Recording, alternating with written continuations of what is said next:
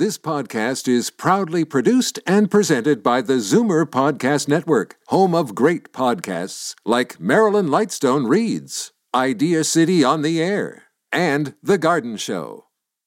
You're listening to the Zoomer Week in Review, brought to you by CARP, a new vision of aging. Support CARP with your membership today. Visit carp.ca.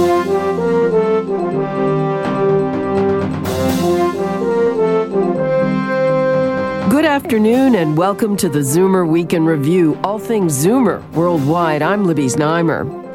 A new book highlights a forgotten chapter of the Canadian Army's Italian campaign, which made a huge contribution to winning World War II. And a new film explores the life and work of Canada's most iconic writer, Margaret Atwood, as she approaches her 80th birthday. But first, here are your Zoomer headlines from around the world. I think I felt that it was a duty. Reine Samson Dawe is this year's National Silver Cross Mother chosen by the Royal Canadian Legion. Tomorrow she'll lay a wreath at the National War Memorial. Her son was one of six soldiers killed by a roadside bomb in Afghanistan 12 years ago. 27 year old Captain Matthew Dawe's father and three brothers have served in the Canadian military. A Goodwill store in Calgary is trying to find relatives of a fallen Second World War soldier whose medals found their way into their donations. An employee came across the medals and old family photographs in a cedar box last week. She says the store would never consider selling such sentimental items, so she took to social media to try to track down family members. Included is a memorial cross bearing the name Sergeant R.W. Finch. He died in action in 1945 and is listed as being buried at the Canadian War Cemetery in the Netherlands. Seniors are Canada's fastest growing cannabis users. New data from Statistics Canada finds that despite cannabis use more common among younger age groups, pot consumption among seniors has grown at a faster rate. In fact, more than one in four seniors who recently used cannabis were new users, and they're more likely to use it for medical reasons and tend to buy it only from legal sources. The national agency also found there are 10 times as many seniors using cannabis today than the same group in 2012. Young people have a new weapon against what they consider condescending arguments from the baby boom generation. The dismissive catchphrase, OK Boomer, has become a viral comeback for members of the millennial, X, and Z generations. It's a verbal eye roll in reaction to the kind of criticism that describes them as lazy, or snowflakes. This week, the phrase blew up on social media when a 25 year old New Zealand politician delivered a speech about climate change and was heckled by a Zoomer in Parliament. Right now, the average age of this 52nd Parliament is 49 years old. Okay, Boomer. The Queen has made a big change to her wardrobe. The monarch no longer uses fur in her outfits, having switched to fake fur this year, according to her senior dresser. Angela Kelly made the disclosure in her book about her close relationship with the royal, called The Other Side of the Coin. Buckingham Palace confirmed the fashion change, however, it noted the Queen's historic outfits would keep their fur intact and she won't be getting rid of anything she already owns. I'm Libby Znaimer, and those are your Zoomer headlines from around the world. Canadians are often known for downplaying our own stories. As we approach Remembrance Day, author Mark Zuehlke is highlighting a forgotten part of our contribution to winning World War II. The River Battles is the story of one Canadian Corps' crossing of the Emilia Romagna Plain in Italy in 1944 45. The Italian campaign was the longest undertaken by the Canadian Army, and by the time it ended, more than 5,000 soldiers were killed and nearly 20,000 wounded. Zuehlke dropped by our studios to tell the story. Why was it important to tell the story of these battles in Italy towards the end of the war? I thought it was important because um, it was a period of, of, history that has been largely ignored. Uh, very little written about that particular series of battles. And I think that was because it plays out in a very small geographical topographic area, uh, basically about 50 square miles of landscape for five months of intensive battle. So it, it's almost like a World War One scenario uh, with a kind of no man's land situation. And so historians tended to largely neglect this one. They sort of thought, well, then nothing really happens because it's all taking place in such a small uh, piece of land. But I did, as I was doing the research, I realized if this was a huge battle for, for the Canadians, um, one quarter of all of the casualties in the Italian campaign happened there. Why do you think that the Italian campaign has got such relatively little attention? I think because it was viewed as a backwater, even in even in the 1940s during the war, it was viewed as less important than Northwest Europe because the Canadians and the Allies that were in Northwest Europe, they're moving towards Germany. They're moving to break into Germany. You know, you're not going to get to Germany via Italy. Um, so initially, it started out as a, an effort to knock Italy out of the war and force Mussolini out of power. And then it became an ongoing campaign because it was holding down many divisions of German troops, which then prevented these troops from being sent to Northwest Europe where they could have made a difference in fighting the Allies there. When you first looked at it, you thought, the story wasn't that important because there was a, a, lot of not much happening yeah. In 1944 45. That's right. I fell into the same trap that the other historians had. Um, and what changed that for me was in, I was invited in December of 2014 to go to Ravenna and do a lecture on the liberation of Ravenna by Canadian troops. And so in researching that uh, lecture, and then being on the ground in that part of Italy. And, and I spent a few extra days, went out into the battlefield, started seeing the strategic and dif- difficulties that the Canadians were facing as they fought their way into that land and realized, you know, there's a whole book there. What were the strategic difficulties? It's restored swampland. So in the Roman era, the Romans drained this land and started farming it. Then in the medieval area era, it was improved. And so it looks uh, from the air, it looks like flat ground you know, a nice big happy plain. And that's what the Canadians thought they were getting into. They called it the promised land because it finally, in Italy, it's all mountains and rugged country. Finally, they thought they would be able to run loose with their tanks and just keep the Germans running. Instead, they get out there and they find that running across their face on all one after the other after the other are these rivers, hence the river battles. And each one had to be forcibly crossed and and uh, then the advance begins again. And the rivers are quite narrow and very deep, and they have twenty foot dikes on either side to contain them. And so the Germans are able to dig into those dikes and then fight from those fortified fortified positions. So it's incredibly hard for um, the Canadians to throw them out of those positions. Canada or the Allies were really the invading power.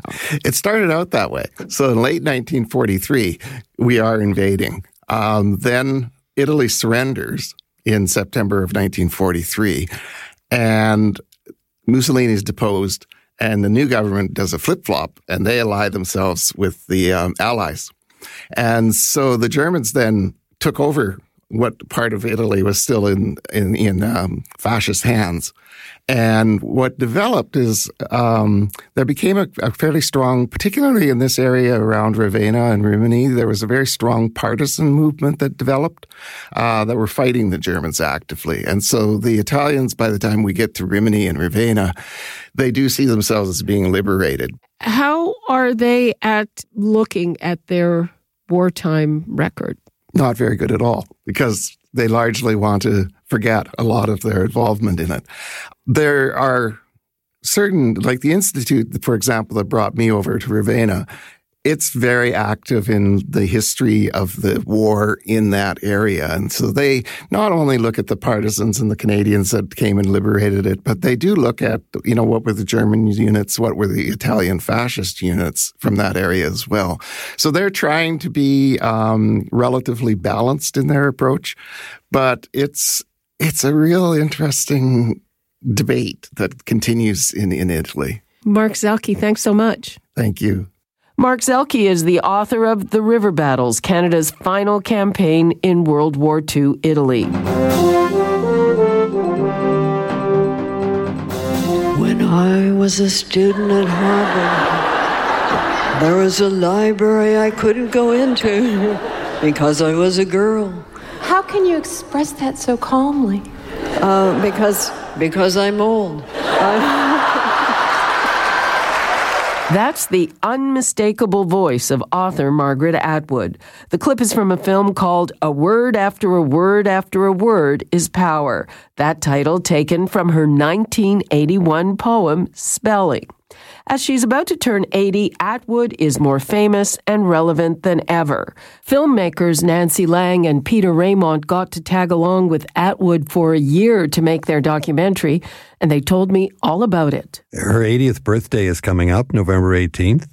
Graeme's birthday, 85th, just a couple of months ago. So it seemed like the right time. Margaret Atwood has been in the public eye for a very long time.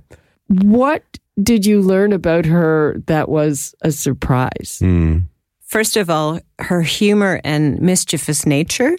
Given uh, I had read The Handmaid's Tale, and I sort of had sense of this woman that's looking at the ominous and dark side of life. But in her own life, she has a, a lot of fun. She enjoys laughter. And then rereading her books now, I realize so many of her books are very, very funny. The Edible Woman, they're, they're full of humor that I didn't detect when I was a younger woman. And that was, that was a big surprise. Well, here's something I didn't know uh, that she had gone to Harvard and she said The Handmaid's Tale was about the English literature department at Harvard. That's right.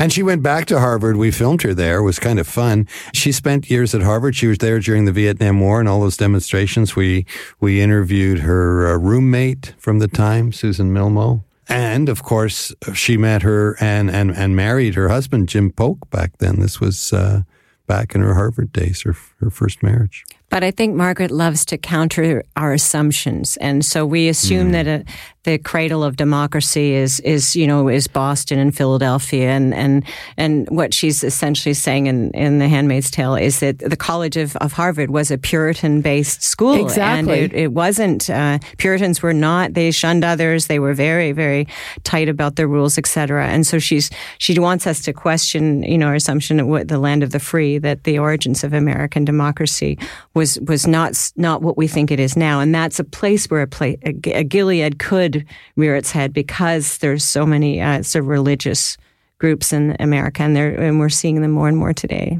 This whole Margaret Atwood and Handmaid's Tale resurgence, how does she really view it? Well, I think that the rise of Reagan was the original environment in which she wrote The Handmaid's Tale. And then she said what's so interesting is the uh, rise of Trump has sort of as an echo, even a, a, a more, a, a stronger move to the right than even under Reagan. And I think she feels that there's such a response to The Handmaids because they're seeing the same things that happened in America 40 years ago. What is really her deep response to having a revival of this when she's approaching her 80th birthday and she's more of an icon now than she was then? I'd mm-hmm. say she's surprised and buoyed by the response, especially in young people. What we were surprised was when she speaks, you'd think an 80 year old would attract a certain demographic, but her audiences were filled with young people, particularly young women. So I think for her, it must be very exciting to see uh, young women that are that are really, you know, re- responding to her ideas and her writing. How central are her politics to her as a writer. Sometimes she weighs in on all kinds of things, including municipal politics, where, you know, you would wonder, you know, why is she talking about this? She remembers the war. She knows her history. Her knowledge of history is extraordinary. So she has a sense of what was happening in Germany before the rise of Hitler. And she watches that. And I think what she's doing, some people say she can see the future. I think it's mostly because she understands the past and what's happened before. So I think when she's warning Americans about what's happening now, I think she's looking at, you know, Germany in the 30s. She grew up as the daughter of a naturalist spending a lot of time in would you call it the the bush? How important sure. was that for her? Oh i think it was crucial. As she says i was carried into the woods in a backpack when i was just a few months old and there was her her father the entomologist who studied bugs and understood that world. Her mother was you know cooking in the woods uh, no electricity no television. She called her mother a tomboy. So when Margaret was small, there was no gender expectations. And so when she arrived in school full time, she remembered being kind of horrified at, at the, the wearing of skirts and that girls would cringe at a spider. And I mean, that was just foreign to her. And I think it also gave her not only on, on, the gender identity and roles of, of women versus men or girls versus boys, but I think it gave her an sort of an outsider view on on how we behave with each other and expectations. I think she arrived sort of fresh into a public school where she couldn't understand the conventions and rules and strictures around them. There's one moment in the film when she's giving a speech in Amsterdam at a human rights convention, she and she says, "I've I, am actually an alien from another planet, dressed right. as this elderly woman, and from Canada." And I think that she, uh, in, in, a sense, is an alien on another planet. I mean, she sees us uh, as an anthropologist sees cultures and peoples, and one step kind of back and, and able to to see and analyze, see things in a different way. I mean, are we reading too much into her? Uh, if we see her as some kind of oracle. well, I I'd like to call she'd probably be mortified. I'd like to call her a philosopher queen. Again, are we reading too, too much, much, into her? Hi, we're filmmakers. You know, we've had an opportunity to spend a year with her off and on, and we've tried to do the best we could interpreting her work and spending time with her. Congratulations, Thank and thanks so much for being with thanks us. for having Thank us. you, Libby. That was Nancy Lang and Peter Raymont. A Word After a Word After a Word is Power is their new film about Margaret Atwood. And that brings us to the end of another edition of the Zoomer Week in Review. I'm Libby Znaimer. Thank you for joining me today. Be sure to come back next week to stay up to date with all things Zoomer worldwide. Zoomer Week in Review is produced by Zeev Huddy, Christine Ross, and Paul Thomas. Technical producer, Justin Eacock. Executive producer, Moses Znaimer. This podcast is proudly produced and presented by the Zoomer Podcast Network, home of great podcasts like Marilyn Lightstone Reads, Idea City on the Air, and The Garden Show.